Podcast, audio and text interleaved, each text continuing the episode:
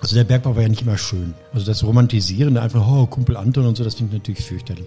Es gab 20, 30 Jahre, wo es wirklich auskömmlich war, wo die, wo die Kollegen, meine hauptsächlich Männer, Kumpels, äh, äh, Tarifverträge oder Verträge ausgehandelt hatten, die, die, die dafür sorgten, dass ja auch fantastische Renten, also die heutigen Knappschaftsrentner mhm. sind ja größtenteils gut versorgt, ausgehandelt haben.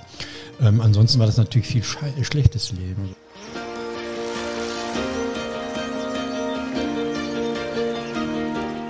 Redefluss. Blaugrünes Leben an Emscher und Lippe. Der Podcast zur Zukunft der Region. Herzlich willkommen zu unserem Podcast Redefluss. Mein Name ist Uli Petzel, ich bin Vorstandsvorsitzender von Emscher Genossenschaft und Lippe Verband. Dieses Jahr 2022 ist für uns ein ganz besonderes Jahr. Nach 30 Jahren konnten wir zum Jahreswechsel den Umbau der Emscher abschließen. Der Fluss, den früher alle Köttelbecke nannten, ist vom Abwasser befreit worden. Genau der richtige Zeitpunkt also, um nach einem so langen Projekt nach vorn zu schauen. In diesem Podcast möchten wir uns daher mit der Zukunft unserer Region beschäftigen. Wie geht es weiter nach dem Emscher-Umbau? Wie schaffen wir den viel zitierten Strukturwandel und wie machen wir das Ruhrgebiet lebenswerter und klimaneutral? Dazu laden wir uns in jeder Folge interessante Gesprächspartner aus der Region ein. In der heutigen Episode sprechen wir mit einem Mann, der das Ruhrgebiet schon ewig kennt, die Menschen hier unterhält mit seinem selbstbetitelten Nischenhumor. Er ist Kabarettist und Satiriker, Freelancer, Autor, Journalist und arbeitet unter anderem mit dem WDR, der ARD und der Funke Mediengruppe zusammen. Und er ist natürlich der geistige Vater und Kopf des alternativen Karnevals Geierabend. Herzlich willkommen, Martin Kais. Das lastet schwer auf mir. Ja, so soll das auch sein. Die Hürde muss hochgesetzt werden, wenn wir ja uns schon unterhalten. Wir starten mit äh, einem lockeren Einstieg, ein paar Entweder-Oder-Fragen. Büro oder Bühne? Bühne immer. Törtchen oder Currywurst? Äh, dann doch die Currywurst, obwohl ich äh, seit langer Zeit quasi vegetarisch lebe, aber einmal im Jahr eine Currywurst geht als Sünde. Bei Katholiken eh. Ja, da geht doch alles, oder? Kannst du beichten, ist das vorbei. Ja. Kölner Karneval oder Geierabend? Alter, gute Frage. Natürlich, der Geierabend ist ja der Alternativkarneval im Ruhrgebiet. Das Ruhrgebiet ist sehr protestantisch, das ist eine harte Arbeit. Ähm, ich liebe den Kölner Karneval von seiner Idee her. Kurze Episode. Ich war da mal am Karnevalsamstag und sah da einen Pirat mit einem Holzbein. Das war aus so einem gedrechselten Nussbaum furnierten Stuhlbein. Dachte, cooles Kostüm. Bis ich gesehen habe, der Mann war wirklich Bein amputiert und hat seine Prothese an dem Tag zu Hause gelassen. Fand ich großartig. Na, da geht's los. Das kriegen wir als Protestanten im Ruhrgebiet nicht hin? Ach, die Protestanten, es gibt einige Landeskirchen, ich will da niemandem äh, wehtun, es gibt so im Südwesten Landeskirchen, die diskutieren wirklich noch die Frage, ob man Karneval feiern darf. Kommen wir mal zur religiös wichtigsten Frage, Schalke oder Dortmund? Das sind so hinterhältige Fragen. Natürlich in dem Fall nicht dieser Verein da, ähm, wo ich jetzt ein T-Shirt von habe übrigens. Ein blau-weißes T-Shirt besitze ich, weil da drauf steht Glückaufsteiger. Da fühlte ich mich ein bisschen irgendwie vereinnahmt, aber fand das äh, originell. Natürlich nicht, weil mein älterer Bruder Schalker war. Mein älterer Bruder ah. ist all das, was ich nie werden wollte. CDU-Mitglied. Der ist äh, Volkswirt und ich weiß nicht was alles. Pferdezüchter. Un unglaublich. Dings. Da, hier. Ja, nicht, dass er noch Jäger ist. Das äh, jetzt nicht nahelegen, sonst macht er das. Reden oder schreiben? Boah, es ist, es ist eigentlich das Schreiben. Es ist eigentlich das Schreiben, weil, weil ähm, diese allmähliche Verfertigung der Gedanken beim Sprechen ja schön ist, aber äh, beim, beim Schreiben kommst du zum Ziel. Du bist 61 in Mal geboren, ja. hast dort dann auch Abitur gemacht. Ja, hallo, ähm, NRW-Abi. Ja, aber auch NRW-Abi ist anerkannt, habe ich gehört. Gilt ja auch für mich. Sogar in Bayern, ja. Sogar in Bayern, ja.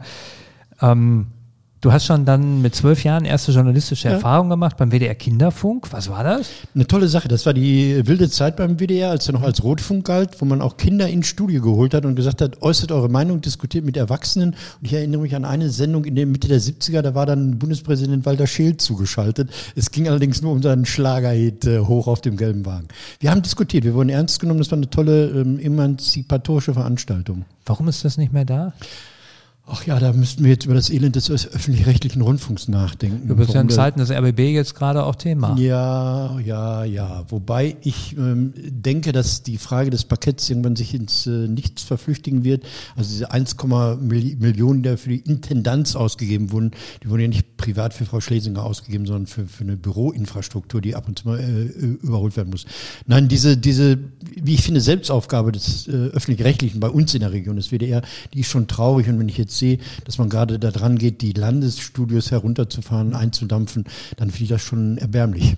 Was kritisierst du genau? Nicht nur die finanzielle Ausstattung, sondern auch die Ausrichtung nach ja. dem Motto mehr Popularisierung, weniger journalistische Inhalte?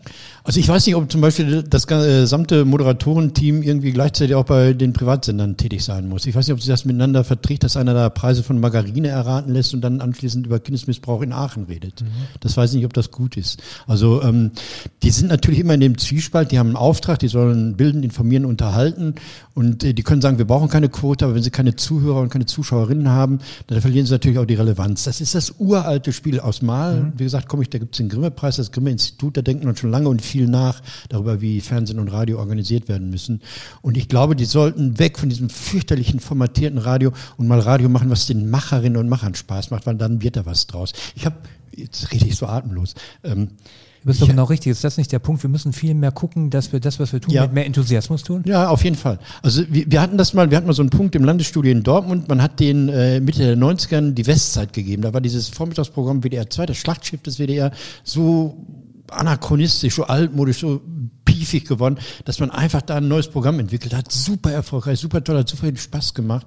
Aber wenn ich mir jetzt angucke, dass jede, jede Sendung damit oder jeder Beitrag dann nach Möglichkeit noch mit Beats unterlegt wird, damit da diese Durchhörbarkeit äh, nicht gestört wird. Kleine Anekdote, äh, für mich symptomatisch für das Programm ist, ich fahre im Auto und will das Radio einschalten und merke, das ist schon an. das sagt, glaube ich, alles über das ja. Programm. Das gefällt aber den, Frau Weber ist ja nicht mehr da, die Programmdirektorin des äh, Hörfunk, aber das gefällt denen, glaube ich, dass man bloß nicht abschaltet. Man hat aber innerlich schon abgeschaltet. Ja, aber ich will jetzt auch nicht so dissen hier. Ne? Also das sind ja. liebe Kolleginnen und Kollegen und äh, ich meine, was ich schlimm finde, ist, das höre ich jetzt, dass die Reporterinnen und Reporter auf der Straße, die natürlich gedrückt werden und die um ihre Tarifverträge kämpfen müssen und ihre Arbeit kämpfen müssen, dass die für die Verfehlung äh, der Intendanz in anderen Sendern angemacht werden. Klar. ne? Gibt es denn überhaupt noch Tarifverträge? Ja, aber sind die meisten nicht inzwischen feste frei oder ähnliches, die, die haben, da rausfallen? Die haben Verträge, oder da haben die ziemlich austarierte, ziemlich, ziemlich äh, detaillierte Verträge darüber, was du machen kannst. Du kriegst ja sogar Urlaubsgeld bezahlt als frei und sowas alles. Nee, nee, das ist schon ziemlich in Ordnung. Okay. Du hast dann als freier Autor für den WDR, für die ARD, für die Taz geschrieben. Ja, das sind Kleinigkeiten. Das finde ich schön, dass das so hervorgehoben wird. Entschuldigung, ich habe hauptsächlich WDR gemacht. Die ARD existiert ja in dem Sinne gar nicht. Also es gibt ja, das ist ja nur ein Zusammenschluss von einzelnen äh, Landesrundfunkanstalten. Und ich habe gerne und viel Hörfunk gemacht, WDR 2 viel gemacht, bei der Westzeit gemacht und habe dann eine ganze Zeit beim Monitor, also das ist, nennt sich dann ARD, weil es im ersten läuft, ist mhm. natürlich eine WDR-Veranstaltung gearbeitet und habe da kennengelernt, mit welchem Enthusiasmus und welcher, welcher Eindeutigkeit man da schon Journalismus betreiben kann.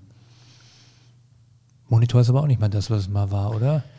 Da äußere ich mich jetzt nicht zu, weil ich es nicht so häufig sehe. Okay. So, ähm, Früher hat man doch gezittert, wenn Monitor ja. mal wieder erschien, welche der, äh, Sache aufgedeckt wurde, das sind auch vergangene Zeiten, ne?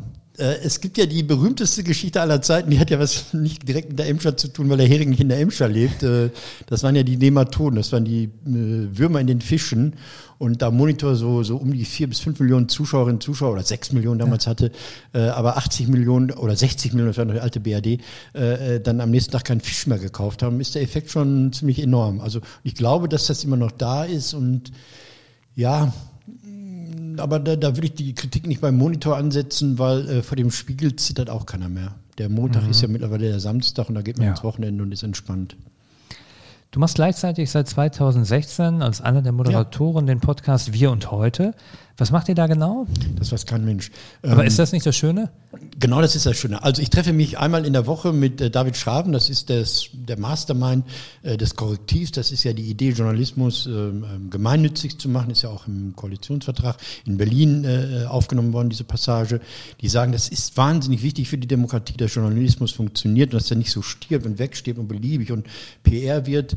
Und äh, da arbeiten die dran, da arbeiten die sehr energisch dran und haben tolle Recherchen gemacht. Und David und ich ich, wir setzen uns einmal die Woche zusammen und reden hauptsächlich über das Ruhrgebiet. Er als der Journalist, ich als derjenige, der nicht seriös sein muss.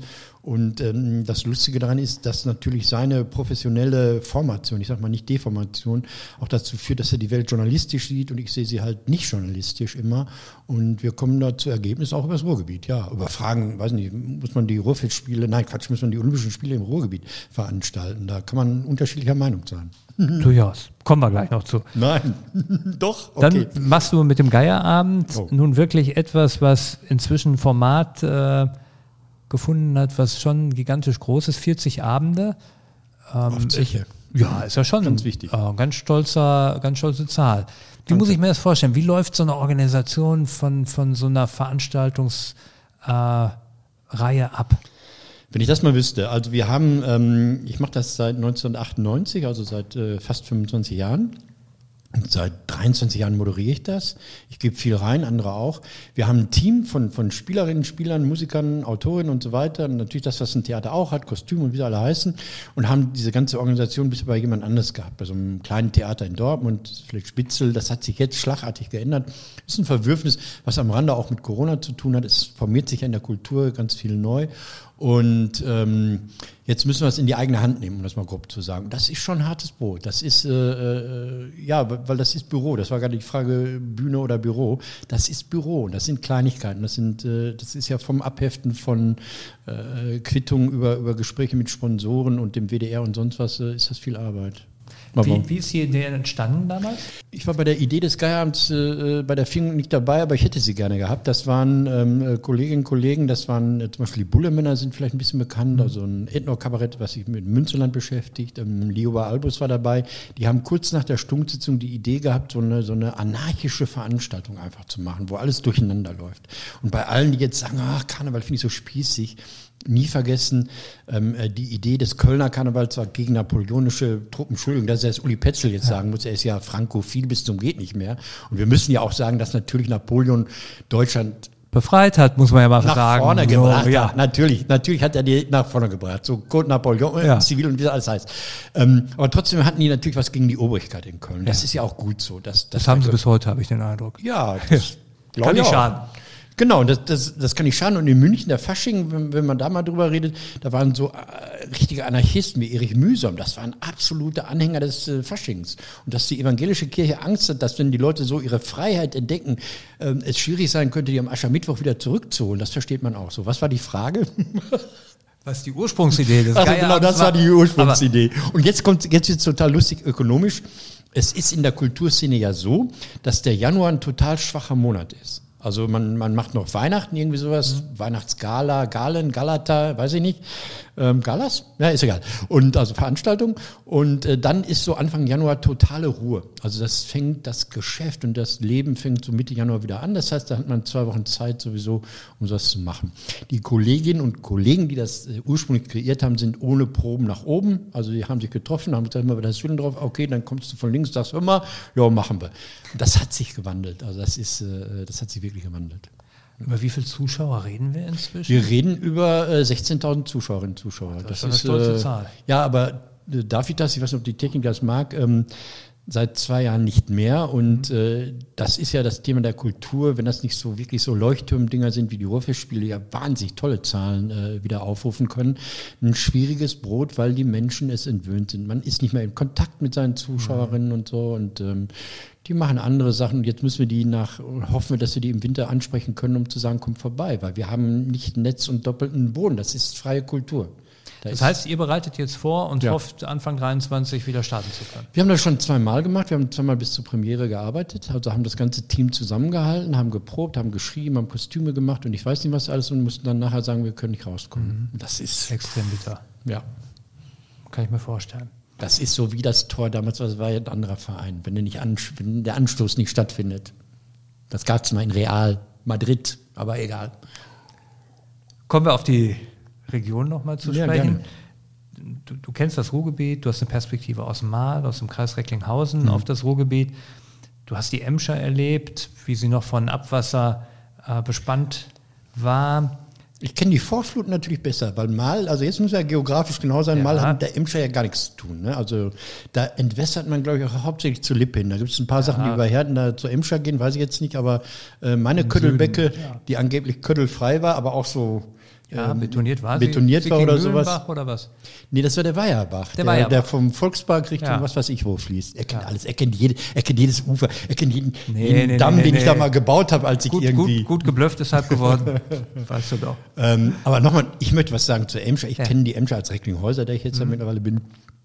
Das ist ja im Süden, da gab es ja Straßenzüge, die extrem beeinflusst waren von der Emscher, die mhm. im Sommer einfach die Hölle gewesen sein müssen, wo man so Belüftungsanlagen reingesetzt hat, ja. damit es ein bisschen weniger riecht.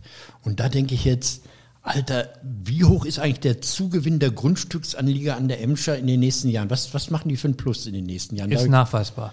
Ja, Gibt okay. Studien inzwischen. Kriegt die Emscher Genossenschaft da. Tantiemen? Ke- Kein Boni? Euro, nur, nur, nur Kloppe, weil wir es schön machen. Nein, Spaß beiseite. Ich glaube schon, dass die Anerkennung da ist, aber Enorm. Aber das, das kriegen die Leute noch nicht wirklich mit, ist mein Eindruck, oder? das glaube ich auch. Okay. So. Leben wir im Ruhrgebiet immer noch von den alten Klischees? Zum Glück, ähm, ähm, Tenfelde, großer Historiker, hat mal gesagt, je je weiter dieses Zechengeschehen weg ist, desto wichtiger wird es, um diese neue Mitte, hieß das nach Schröder, äh, äh, damit zu beglücken, dass sie eine Identität konstruiert. Also jeder will ja irgendeine Geschichte haben und sagen, ich komme daher, das sind meine Wurzeln. Das ist ja dieses berühmte Laptop und Lederhose bei den Bayern von, aus den 90ern, Stolper und davor. Und äh, ohne das äh, wirst du ja so unspezifisch. Dann wirst du ja irgendwas. Dann, dann kannst du ja Mannheim sein, dann kannst du Kaiserslautern, Stuttgart oder Hildesheim sein. Und äh, ich glaube, was bleibt, ist, ist der alte Spruch, eigentlich kommt kommt aus dem Judentum, du kannst jemanden aus dem Ghetto holen, aber das Ghetto aus dem Mann nicht rausholen. Das gilt ja für die Kolonie genauso oder für die Zeche. Da gibt es dann, glaube ich, wirklich Untersuchungen, dass diese ähm, äh, Art der Solidargemeinschaft, dass sich das nicht auflösen lässt. Also dass diese, dieses extrem kollektivistisch angelegte Großbetriebe, also so Zechen, Stahlindustrie, wie sie alle heißen, äh, organisierte Leben äh, sich fortzieht, auch wenn das wegfällt. Das ist von Vor- und von Nachteil, wissen wir alle, dass die, die Selbstständigenquote hier gering ist, dass die Gründerquote hier gering ist. Aber mh, dass der Zusammenhalt, auf den sich natürlich re jede Region der Ostfriese und der Schwabe auch beruft, hier tatsächlich äh, äh, anders in den Herzen und den Köpfen verankert ist. Hören wir mal nach. Wir haben eine Bürgerstimme eingefangen. Das machen wir immer, um so ein Stück auch nochmal eine größere Beteiligung in unserem Podcast zu generieren, die, glaube ich, da ganz gut zu passt. Ja, ich denke schon, dass der Bergbau in unseren allen Köpfen verankert bleiben sollte, da der Bergbau das Ruhrgebiet über eine lange Zeit hin geprägt hat wie ThyssenKrupp. Allein das Stadtbild der Städte im Ruhrgebiet ist ja noch von den Förderturmen geprägt und der Zusammenhalt Gerüste. wird auch noch gelebt und das ist etwas, worauf man stolz sein sollte und auch weiterhin fortführen sollte. Brauchen wir sowas wie Stolz und Ident- Identifikation auf unsere Region? Ja, diese Stolz ist ja immer so, dann ist man schnell beim Nationalstolz Ja. und dann bin ich hier Blatt in Honor und ich weiß nicht was alles. Ähm, ja, auf jeden Fall. Also weil ähm, also der Bergbau war ja nicht immer schön. Also das Romantisieren, einfach, oh, Kumpel Anton und so, das finde ich natürlich fürchterlich. Es gab 20, 30 Jahre, wo es wirklich auskömmlich war, wo die, wo die Kollegen, meine hauptsächlich Männer, Kumpels äh, äh, Tarifverträge oder Verträge ausgehandelt hatten, die, die, die dafür sorgten, dass ja auch fantastische Renten, also die heutigen Knappschaftsrentner sind ja größtenteils gut versorgt, ausgehandelt haben. Ähm, ansonsten war das natürlich viel schei schlechtes Leben, also Scheißleben kann man auch sagen, also Silikose, Armut und, und, und, und Kündigung von heute auf morgen und weiterziehen die nächste Kolonie, weil es da drei Pfennig mehr am Tag gegeben hat. Das sind ja so Geschichten, die nicht lustig sind oder die Geschichte, die zur Gründung der Emscher Genossenschaft geführt hat, also dass, dass die Leute Typhus und ich weiß nicht, was alles bekommen hatten, weil die Abwässer bei denen da du- durch den Vorgarten geflossen sind. Das sind ja keine schönen Geschichten, muss man ja einfach mal sagen. Beim Geierabend bedienst du ja auch ein Stück die Klischees. Absolut. Du bist der Steiger, du bist dabei. Was hat sich in den über 20 Jahren jetzt verändert, was das Ruhrgebiet angeht, aus deiner Sicht und auch in der künstlerischen Verarbeitung? Also ähm, es war schon immer schwer, ähm, eine Ruhrgebietsgeschichte zu erzählen. Wenn ich in Dortmund sitze und ähm, erzähle eine Geschichte, die in Dortmund total brennt, da gab es so eine Geschichte, so eine Koks-Geschichte im Vorzimmer des Oberbürgermeisters. Da hat jemand Koks konsumiert und deshalb Geld unterschlagen. Das hat den Bochumer schon gar nicht mehr interessiert. So, und ähm, wir sind immer auf der Suche nach Geschichten, die, die alle ansprechen, aber dann nicht so Larifari sind. Also nicht, ja, hier, ich habe einen Taubenschlag und irgendwie bei mir im Keller ist noch alles voller Kohlen. Was ähm, anders wird, ist, dass dieses, dieses unmittelbare Funktionieren von, von Klischees nicht mehr so gegeben ist. Also es, es fängt ja damit an, also Entschuldigung bitte, dass ich der Steiger bin, das ist ja eigentlich eine Zumutung. Also die meisten Kumpels fanden die Steiger nicht so dolle, weil das waren die Vorgesetzten. So, das waren die, die den Druck ausgeübt haben von der Direktion und sonst irgendwas. Und es gab den, den Liedermacher Frank Bayer, äh, der jetzt unlängst verstorben ist in, in Duisburg, der hat sich geweigert, das Lied zu singen. Also das ist der einzige, den ich kenne, neben, neben Wolfgang Wendland von den Kassierern Punk, der sagte, hör mal, das ist ja gar kein Ruhrgebietslied, das kommt aus dem Harz oder aus, dem- dem ähm, ähm, ähm, sächsischen Bergbau. Ähm, also, das heißt, das Wissen ist, ist schwindend und ähm, wir werden irgendwann die Geschichte des Bergbaus auch so erzählen, dass es die, die Geschichte des Klimamordes ist. Also, dass das alles Verbrecher waren, die dieses schwarze Zeug aus der Erde geholt haben, um unsere Umwelt zu vernichten. Das wird dann kommen.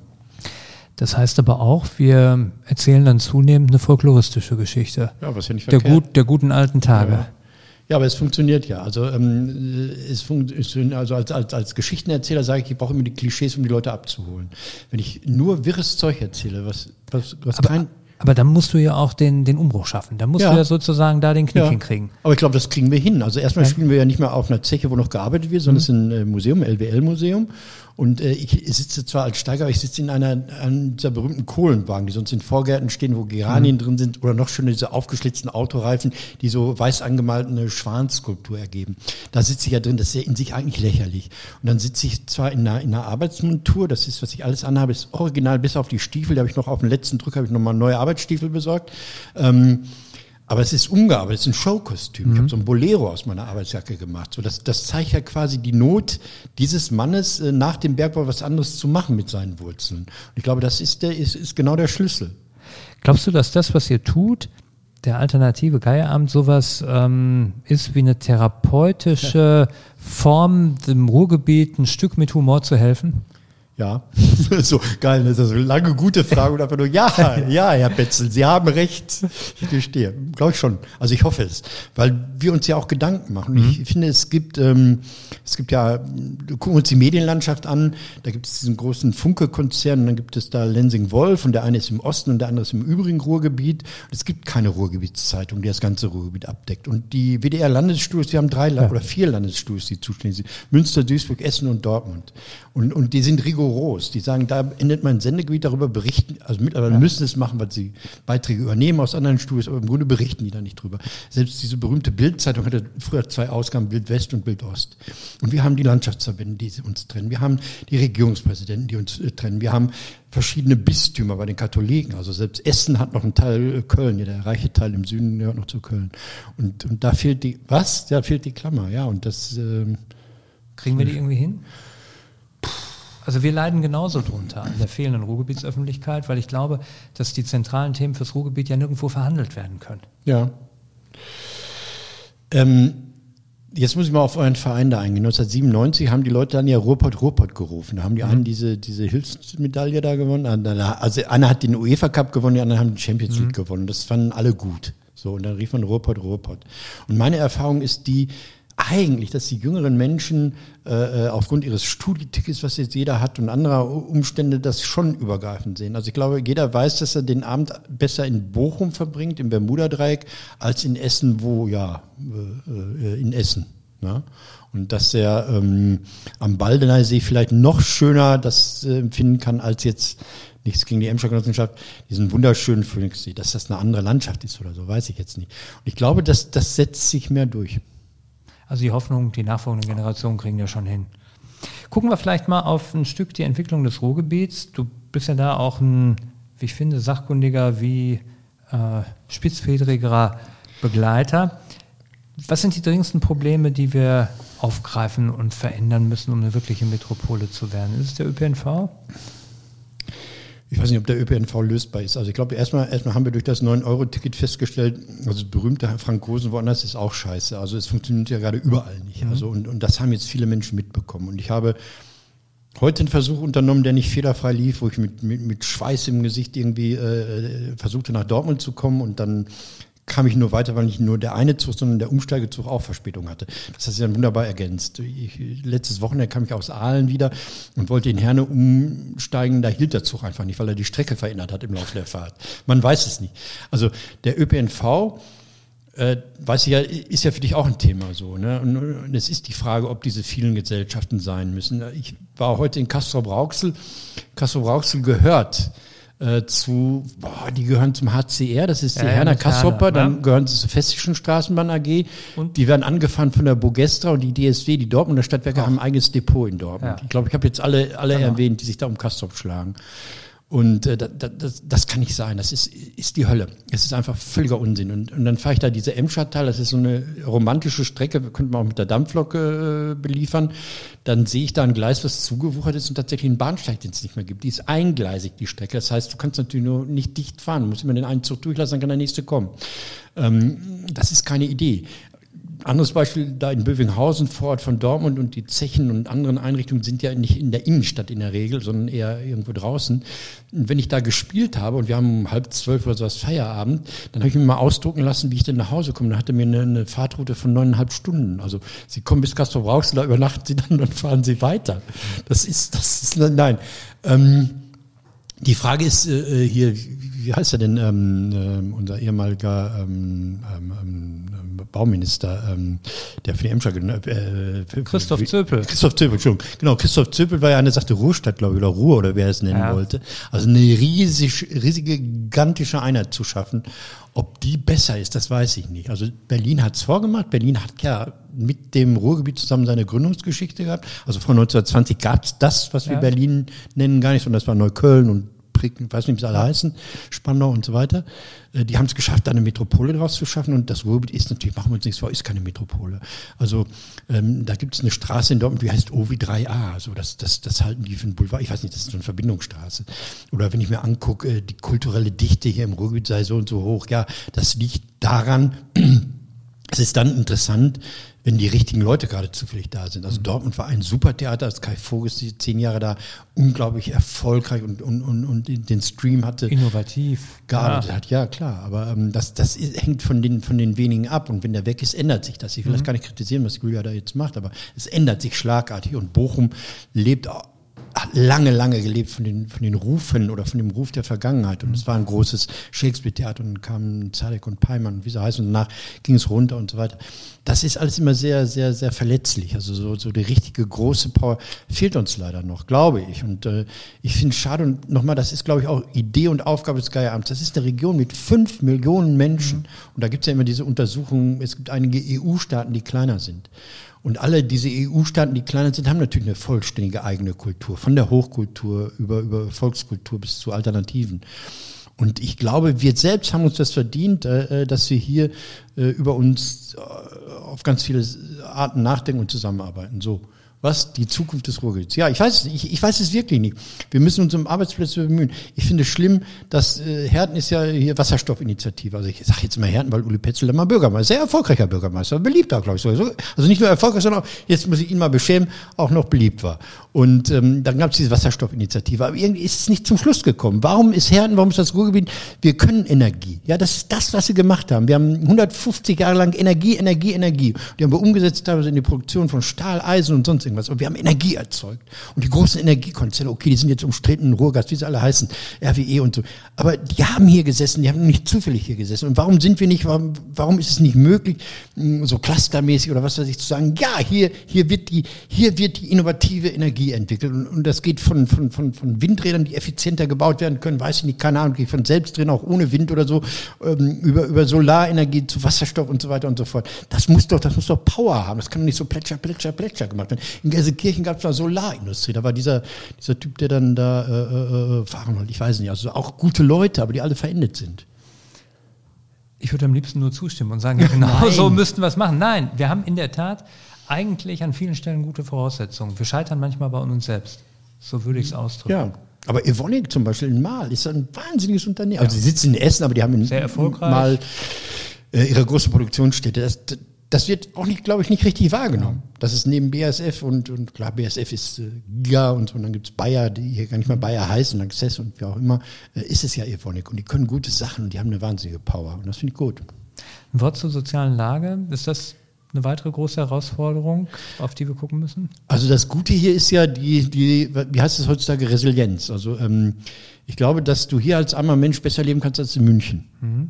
So, ähm, weil das nicht so beschämend ist. Also jetzt können wir auch sagen, okay, weil wenn alle arm sind, fällt es nicht auf.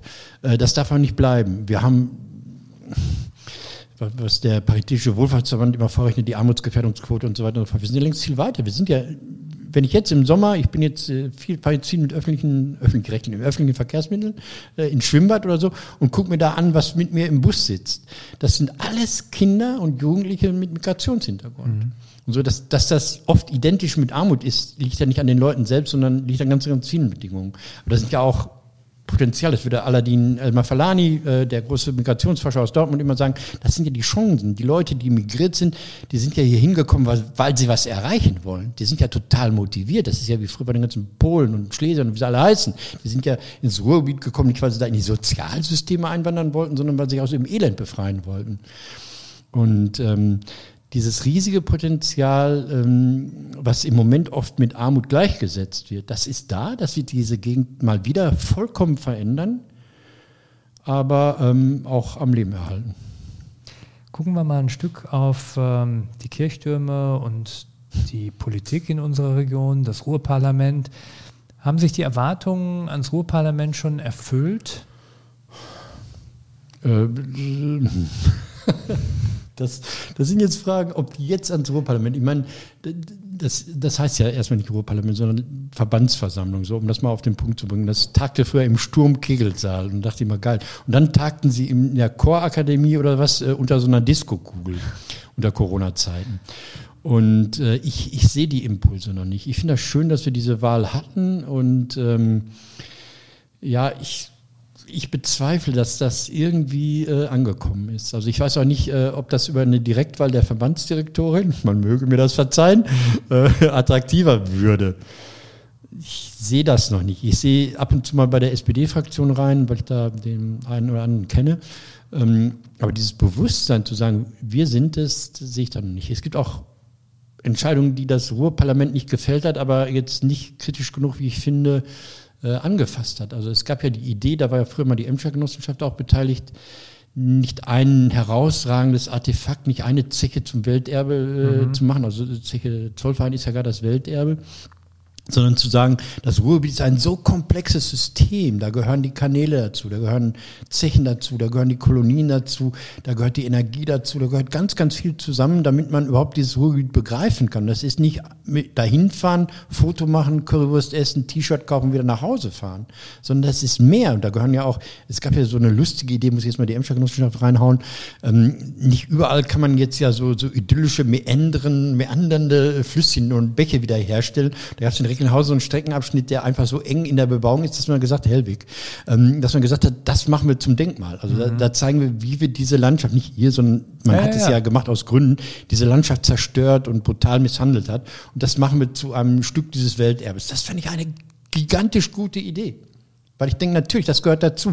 Also Welterbe heißt ja nicht immer nur äh, Schloss Neuschwanstein, was ja auch eine Fake ist, ein toller Müll, dieses Schloss Neuschwanstein. Aber egal. Ähm, sondern auch das zu zeigen, wie es war. Und diese Idee, die dann äh, torpediert wurde von, von den Leuten aus Essen, also jetzt musst, musst du mal ruhig sein, weil du mit den Leuten natürlich aus Gründen zusammenarbeitest und dann neutral sein sollst. Höchstens wir, es gibt auch, sag mal, es gibt auch andere Sichten oder so. Also, dass die Essener von Zollverein, also sprich äh, äh, Stiftung und, und, und ähm, der Mann sitzt dann auch zufällig noch im Ruhrparlament, einer davon, und Theo Grütter, der das Museum leitet, sitzt nicht im Ruhrparlament und der Essener Oberbürgermeister zusammen mit der Ministerin für Heimat und Vertriebene oder was, Frauen und Kinder, ähm, dass die gesagt haben, nein, es bleibt dabei nur Zollvereinswelterbe. Das finde ich so eine schlimme, falsche Entscheidung. Also weil er einfach dumm ist. Ich finde die dumm, richtig, richtig dumm. Und ähm, dann gab es ja viele, viele, da gibt es ja so Verträge zwischen CDU und SPD, Koalitionsvertrag, oder wie auch immer das heißen mag im Ruhrparlament. Da hat man nicht entschieden gesagt, Leute, das ist unsere Region, wir wollen das. Und, und wenn man das nicht macht, weil da irgendwelche Interessen, die ich jetzt nicht so genau kenne, äh, dagegen stehen, dann finde ich das schlimm. So, jetzt, das war jetzt meine, meine Ansicht. Und die Emscher Genossenschaft ist natürlich neutral und keine Ahnung und hat andere Ideen. Ich halte mich zurück. Ja, aber, aber äh, es gab ja schon mal eine Bewerbung vor zehn genau. Jahren, die wurde ja maßgeblich von der Emscher Genossenschaft betrieben und dann hat das Abwassersystem in Augsburg gewonnen oder Wassersystem oder was weiß ich. Genau so. Ich glaube, dass wir eigentlich eine ganz herausragende Bewerbung auch fertig hatten ja. mit einem wirklich äh, großen Spezialisten, der auch die internationale ähm, Perspektive eingebracht hat und klar gemacht hat, dass unsere Infrastruktur, ähm, Routen, die wir hatten, die Kanäle, die ähm, Wasserversorgung, die Abwasserentsorgung, die, die Bahnlinien, die Zechenbahntrassen, dass dieses ganze Geflecht aus Industrie, Kulturbauten und so weiter so einmalig auf der Welt ist, dass es diese Strukturen an keiner anderen Stelle gibt. Und das ist natürlich ein Riesenfund, mit dem wir als ja. Region wuchern könnten, wenn wir ähm, das als Weltkulturerbe hätten feiern können. Und das ist schon ja, bitter. St. Martin weiß ja, dass Teilen reicher macht. Also so, Eindeutig. Und das äh, hat man in Essen noch nicht so ganz. Äh Ich bin ja gerade in Essen, Hilfe. Gucken wir zum Ende des Gesprächs ja. noch mal ein Stück auf die Kulturszene im Ruhrgebiet. Wie schlimm war Corona aus deiner Sicht wirklich gerade für die Freien das entscheidende, bittere? Also das, das Bittere war die Abwesenheit von, von Kontakt. Also äh, nicht spielen zu können, ist, ist einfach eine totale Strafe. Also mhm. und dann gab es ja so, so abartige Sachen wie ähm, Autokinokonzerte, mhm. wo die Leute dann Scheibenwischer hieß, Hurra, mhm. Hupen hieß, okay und zweimal Hupen hieß Zugabe oder sowas. Da habe ich mich geweigert, das zu machen. Ich hätte das höchstens als Kunstaktion in Emden, da wo die 10.000 VWs auf dem Parkplatz stehen, die ja verschifft werden, da hätte ich sowas gemacht. Ja. Aber das finde ich entwürdigend für alle. So und ähm, aber es war natürlich die Idee, wir wollen irgendwas machen. Und das hat wahnsinnig viel zerstört zerschlagen. Das wird auch noch viel sich zeigen in der nächsten Zeit. Ähm, Menschen sind abgewandert, haben sich äh, geflüchtet in andere Beschäftigungsverhältnisse, was man ja auch aus der Gastronomie zum Beispiel ja, kennt. Ja, ja. Die sagen, wir, wir, wir, können die Kneipen nicht mehr aufmachen, weil wir keine, keine äh, Leute mehr haben. Und das ist in der, in der, in der, in der Kultur auch so. Da ist wahnsinnig viel verloren gegangen. Also ich kann das auch über den Geierabend sagen. Wir haben etliche Leute verloren. Und äh, gut, wir haben andere jetzt gewonnen und das ist auch dann wiederum schön, dass wir jetzt mit jüngeren und anderen Leuten äh, weitermachen. Das ist ja dieser ewige Strukturwandel mhm. in, in, der Kultur auch. Aber es ist brutal und es ist ein, heute, heute ist ja entschieden worden beim Verwaltungsgericht in Düsseldorf, dass diese idiotische äh, Umgehensweise mit den Solo-Selbstständigen, die haben ja 2020, im ersten Corona-Jahr, äh, diese Hilfen bekommen, 9000 Euro, da hieß zum persönlichen Unterhalt, dann haben sie sich gefunden, dann hieß aber, nee, Edgebatch war gar nicht für den persönlichen Unterhalt, war doch nur für Betriebskosten. Die hatten Schauspieler nicht. Also ein Schauspieler hat ja keine Fabriken oder keine, keine großen Maschinen, die er per Leasing äh, jeden Monat bezahlen muss. Und da ist jetzt ein Urteil ergangen, also ob das ist natürlich noch nicht rechtskräftig, das sagt, nee, Landesregierung, so könnt ihr mit den Freien nicht umgehen. Also es hat die Leute finanziell getroffen, es hat die Ausdrucksmöglichkeiten getroffen und es, es, es hat ja alle zermürbt. Also es hat ja jeden, der, der, der Weihnachten feiern wollte mit seiner Familie und 37 Tests machen und Quarantäne machen musste, wenn er die Oma in Braunschweig besuchen wollte, zermürbt. Aber die Leute, die vom Kontakt leben und Kabarett und Comedy, das sind Kontaktsportarten. Das, das ist äh, übel, aber wir leben ja noch. Noch. Das Ruhrgebiet in drei bis fünf Worten für dich? Äh ich habe dazu mal den, den äh, uralten Gag äh, äh, gemacht, den dann auch Kanzler Schröder zitiert hat. Ähm, wir, wir leben ja vom Strukturwandel, wir sind jetzt globalisiert, das sagen wir nicht mehr Glück auf, sondern Lack ab. Schön. Martin Kais, ganz herzlichen Dank für deine Zeit, für das schöne Gespräch. Und auch ein herzliches Dankeschön an Sie, an unsere Hörerinnen und Hörer. Wenn Ihnen der Podcast gefällt, dann freuen wir uns, wenn Sie uns abonnieren würden und eine gute Bewertung dalassen. Bis bald und immer dran denken, alles bleibt im Fluss.